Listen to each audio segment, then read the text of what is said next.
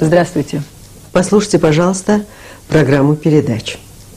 Хотим обратить ваше внимание на то, что в ней произошли изменения. Злые будни! Новости в эфире.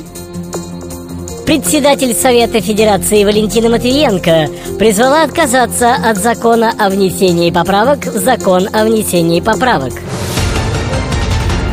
Согласно последним опросам в ЦИОМ, более 80% населения полностью одобряют и поддерживают деятельность российского телевидения.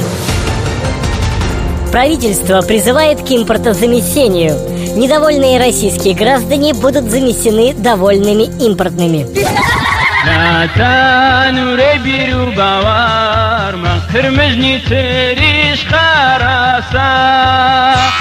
Злые будни! Сжигание импортного сыра с плесенью и хамона отнюдь не помогает росту курса рубля. Предлагаю впредь топить их в море, принося дары Посейдону. Простите, а а вы точно министр финансов? Злые будни!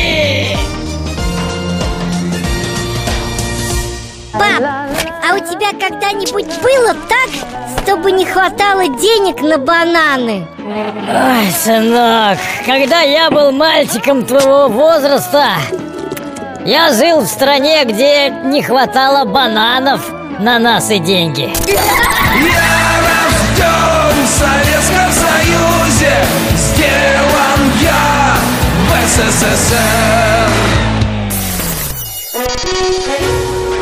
В эфире авторская аналитическая программа «Вот так вот».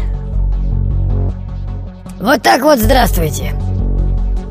Лучшим противозачаточным средством признана ипотека.